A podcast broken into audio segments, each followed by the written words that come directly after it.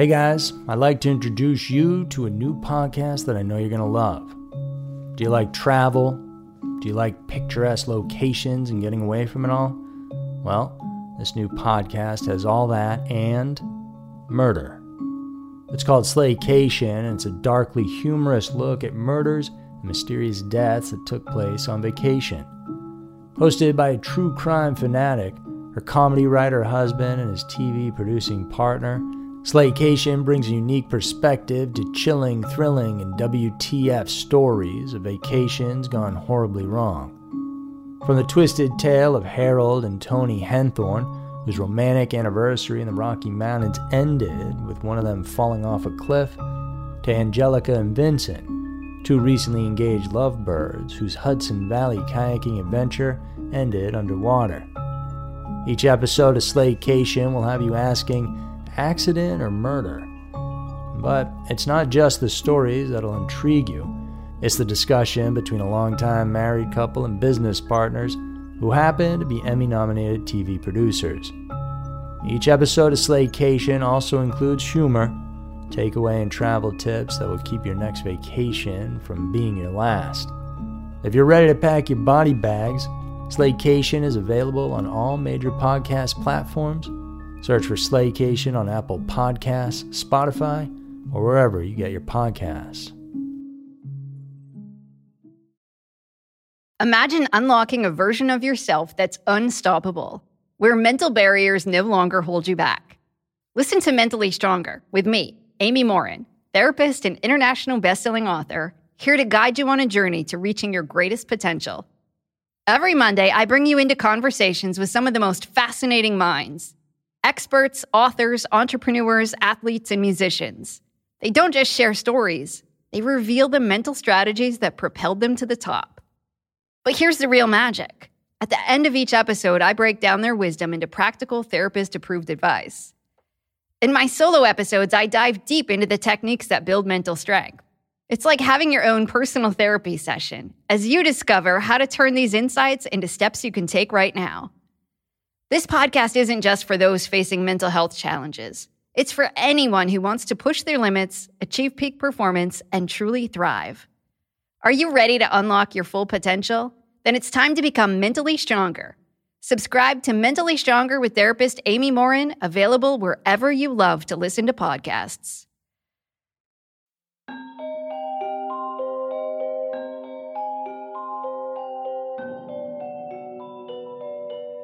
Every town has a dark side. In 1951, a drama film entitled A Place in the Sun, starring Hollywood screen legends Montgomery Clift, Shelley Winters, and a 17-year-old Elizabeth Taylor, reaped commercial and critical success. Based on the 1925 novel An American Tragedy by Theodore Dreiser, the film tells the story of a working-class young man who's entangled with two women, one who works in his wealthy uncle's factory and the other a beautiful socialite. While it may seem like one of the dime-a-dozen love triangle stories churned out by film producers, the novel and the movie were actually based on the story of early 1900s doomed lovers Grace Brown and Chester Gillette. Theirs was a very complicated romance that ended in tragedy and extended into the realm of the paranormal. Hey guys, I'm Andrew Fitzgerald, and welcome to this week's episode of Everytown. It's been said that love conquers all, but in the case of Grace Brown and Chester Gillette's clandestine romance, the doomed lovers' destiny drove them to their untimely deaths. The story became a sensation in upstate New York back in 1906, and for good reason. Justice was served and closure attained, yet Grace and Chester seemingly wanted more, and their spirits can still be seen and heard from today.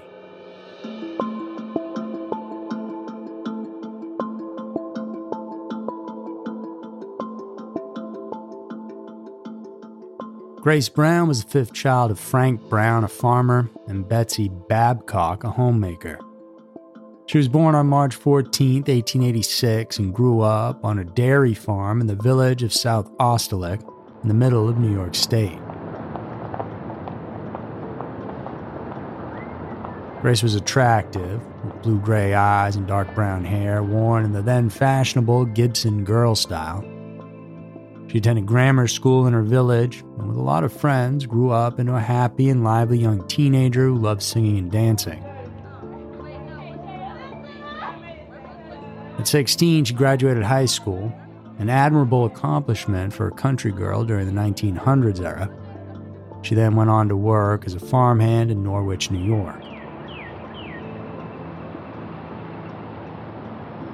And on the other side of the country, Chester Gillette was born on August 9, 1883, in Wicks, Montana, to his parents Frank Gillette, a silver miner, and Louisa Rice.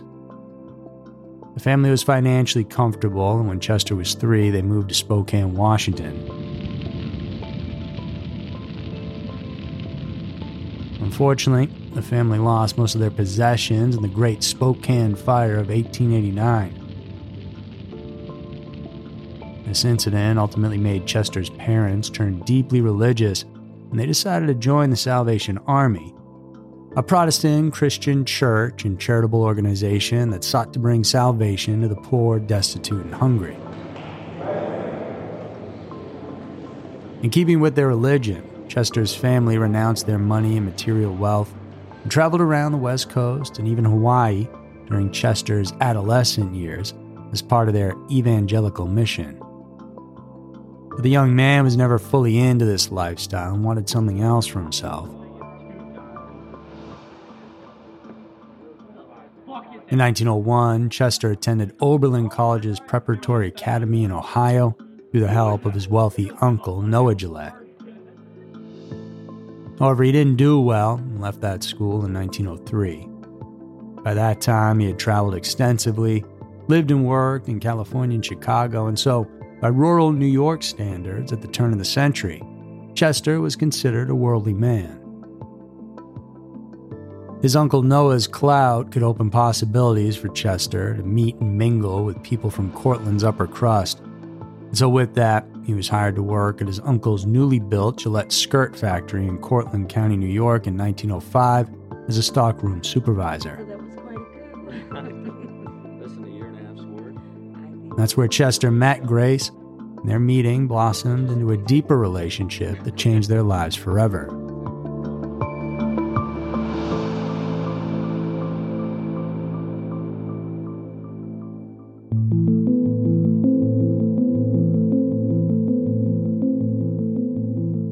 Grace was 18 years old in 1904 and living with her married sister Ada when she found the job as a fabric cutter at the Gillette Skirt Factory. Chester was considered a good catch by many women.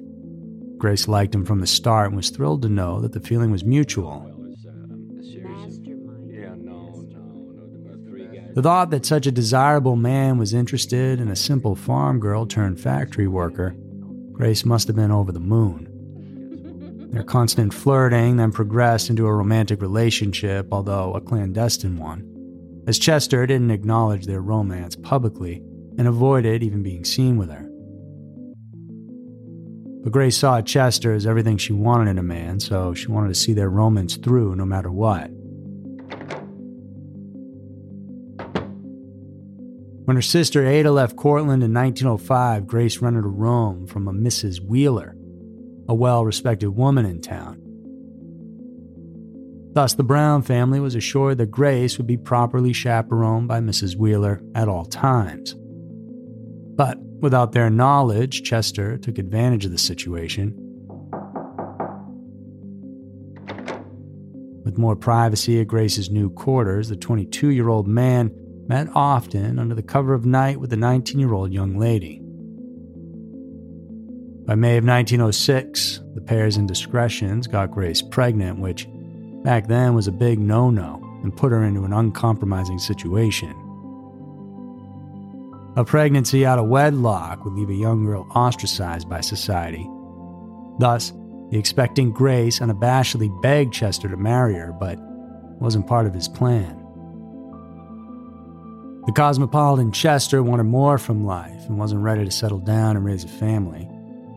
He didn't mind having sexual relations with Grace, but he was certainly reluctant in giving her the privilege of carrying the Gillette surname. After all, the young woman, who was raised on a dairy farm, wasn't really up to par with the old-money Gillette family. Instead, Chester spent most of his time attending social gatherings with the in-crowd and visited Grace less and less. See, Chester had aspirations of getting involved with a woman from society's upper crust and had his eyes set on socialite Harriet Benedict, the daughter of a wealthy New York lawyer.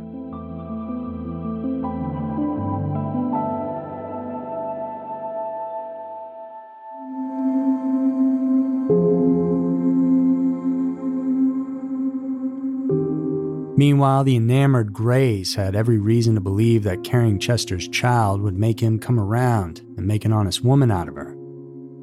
Thus, she took a break from her job and went back to her family in South Otselic on June 15th. She spent her time sewing garments for her upcoming hopeful wedding.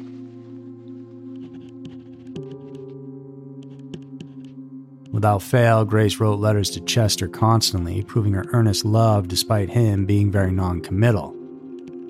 She also expressed to Chester her mounting fear and shame in case her family would find out her predicament.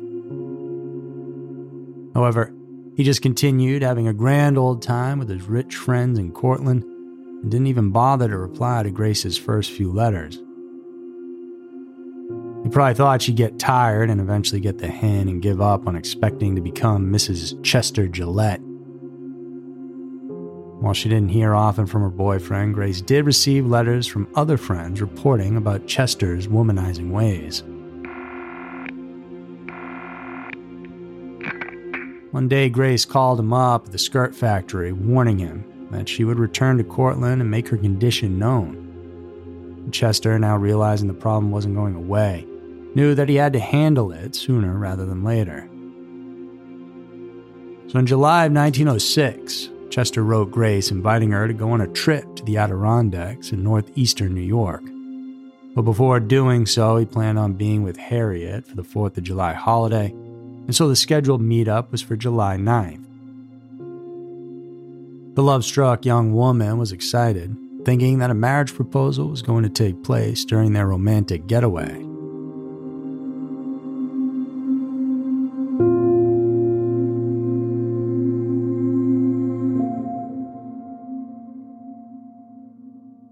Chester carefully planned for the summer rendezvous with Grace.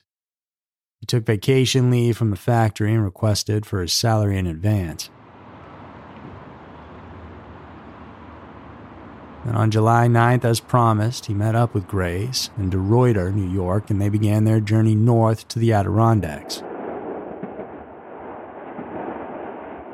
Grace had packed her whole wardrobe for the trip, wanting to look good for him, while Chester just brought along a small suitcase and a tennis racket as they boarded a train to Utica, where they stayed at the Tabor Hotel. The following day, they resumed their trip and spent the night at Tupper Lake in Franklin County. The next day, their plans for an outing at a nearby lake was hampered by heavy rain, so they returned south to Big Moose Lake in Eagle Bay. There they stayed at the lakeside Glenmore Hotel, where Chester registered himself and Grace as Carl Graham from Albany and Grace Brown from South Otselic, respectively. Chester may have used a different name, but it still matched the initials CEG monogrammed on his suitcase. The couple rented a 17-foot wooden rowboat from a man named Robert Morrison.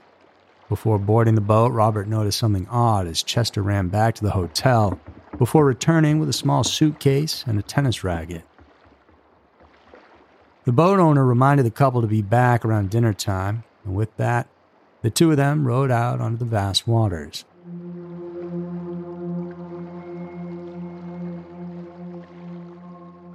A little past 6 p.m., Robert wondered why Chester and Grace hadn't returned, so he assumed they must have ended up at another resort. Around that exact time on the lake, a woman named Marjorie Carey and her husband heard a very short but piercing cry that seemed to have originated from the eastern shore of South Bay. They thought it came from a group of youngsters goofing around, so they didn't bother to check it out. When Chester and Grace failed to return later that night, Robert then reported them missing and initiated a search effort the next day.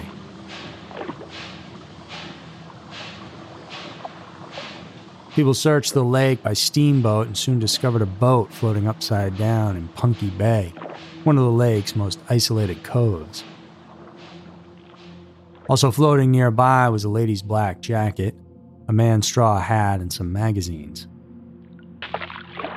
When the searchers pulled up a mass at the bottom of the lake, which they thought was garbage, they were astonished to see it was a woman's dead body. They noticed that the small, pale corpse had blood clots on her nose, swollen lips, and dark discolorations and abrasions on her face. Investigators identified the dead woman as Grace, who was a guest at the Glenmore Hotel with a man named Carl Graham of Albany. 5 doctors performed Grace's autopsy, and the results on July 14th determined that she had not died primarily of drowning, but by a terrible beating that caused traumatic injuries on her face and head, leading to her death. She was, of course, also found to be 4 months pregnant. Police learned from Grace's family that she didn't go to the Adirondacks with the Carl Graham, but with Chester Gillette of Cortland. The 4 men reported that around 8 in the evening on July 11th, they encountered a well-dressed man carrying a suitcase in the woods around the lake, asking for directions to Eagle Bay. Police pursued the same wooded path, leading them to the Arrowhead Hotel, where they found and arrested Chester.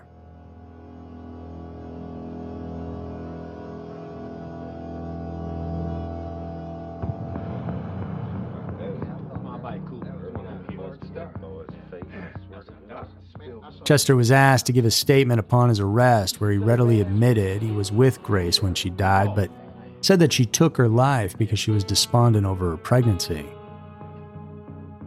Police explained that Grace clearly died from a severe beating, and so he changed his story a bit. This time he said that the boat capsized when he stood up to reach for his hat, and both of them were thrown out into the lake. He told Grace to grab hold of the boat, but it turned over again, dragging her down, and she never resurfaced. Of course, the investigators saw these inconsistencies and then charged him for murder. His sensational trial began on November 12, 1906, in Herkimer County, and many theories were presented as to what really transpired. The prosecution contended that Chester knew Grace couldn't swim, so he rented the boat, rowed to a secluded spot, and murdered the girl first by striking her with either his tennis racket or an oar on which strands of long brown hair were discovered. After hitting her with a forceful blow to the head, he then shoved her overboard and let her drown. After that, he proceeded to row ashore where, after removing his suitcase, turned the boat over and gave it a hefty push in the direction of the area where Grace lay dead in a thick layer of mud at the bottom of the cold, dark lake. Presumably Chester wanted to make it appear Grace drowned by accident. According to the prosecutors, it was Grace's pregnancy and insistence of marriage that drove Chester to commit the crime. They also presented circumstantial evidence, including a bottled dead fetus, to prove Grace was indeed pregnant. However, the defense team argued that Chester was innocent, that Grace committed suicide by diving into the water during an argument in which Chester refused to marry her. Unfortunately, it was Chester's erratic statements and inconsistent stories when he took the witness stand that gave him away. So in the end, the jury believed it was all premeditated, and Chester was convicted of first-degree murder, with the judge sentencing him to die by the electric chair.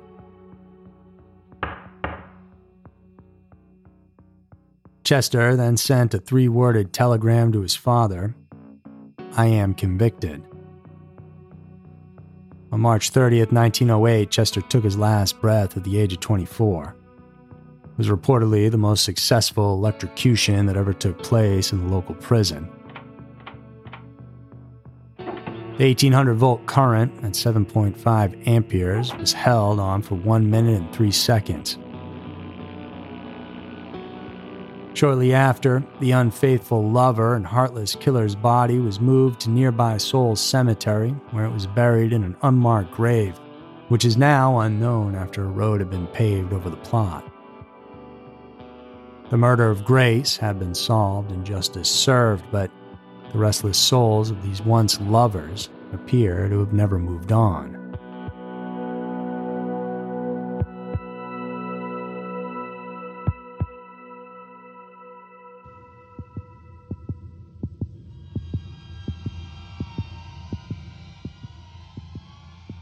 The rented boat was an important piece of evidence during the trial, so it was kept in the Herkimer County Courthouse. But it mysteriously disappeared in 1909, and soon after that, many citizens witnessed frequent paranormal activity occurring in the red brick building. People claimed seeing ghostly images of a man and a woman seemingly rowing a boat before disappearing, but not before the woman let out a piercing, unearthly scream. Chester's spirit had also been spotted in the structure formerly occupied by the Gillette Skirt Factory where he first met Grace. His ghost reportedly appears wearing a white shirt, light-colored trousers, while holding a tennis racket. Chester also sowed terror at the Herkimer County Jail, particularly in the cell that he once occupied. Many times, the whole prison has been woken up by terrifying screams from the inmates locked inside the haunted cell.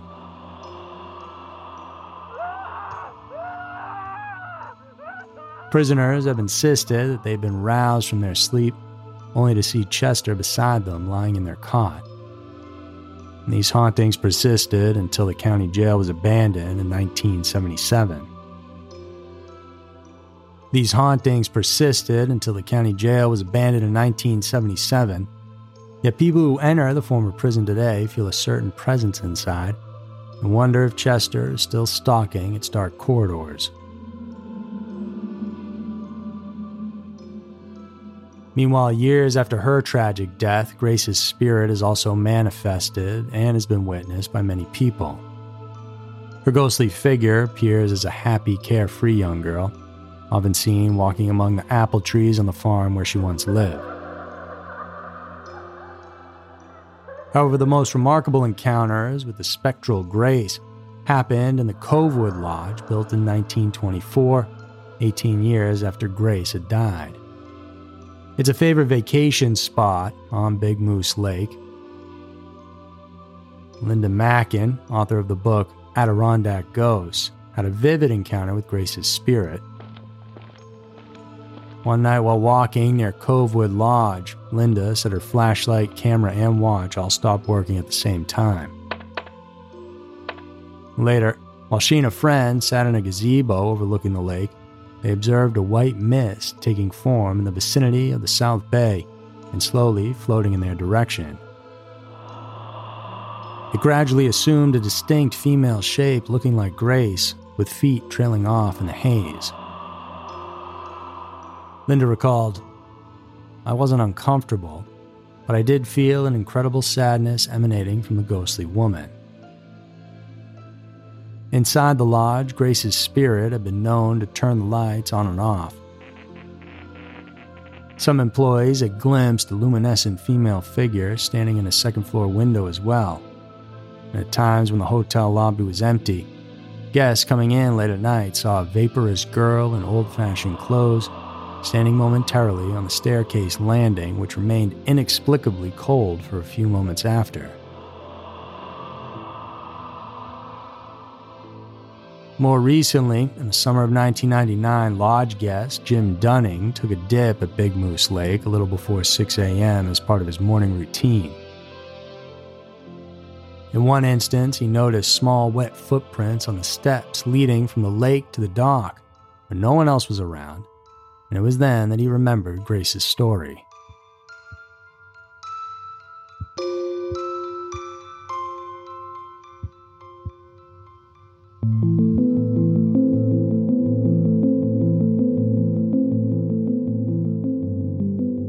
Grace and Chester were ordinary people, but it was their out-of-the-ordinary tale of love and hate that immortalized them. He killed her, and in doing so, he killed himself. And now they live on in infamy in books, movies, this podcast, and perhaps still, even in the places they once lived.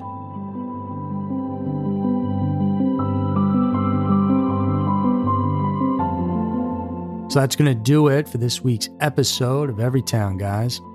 Hope you enjoyed it.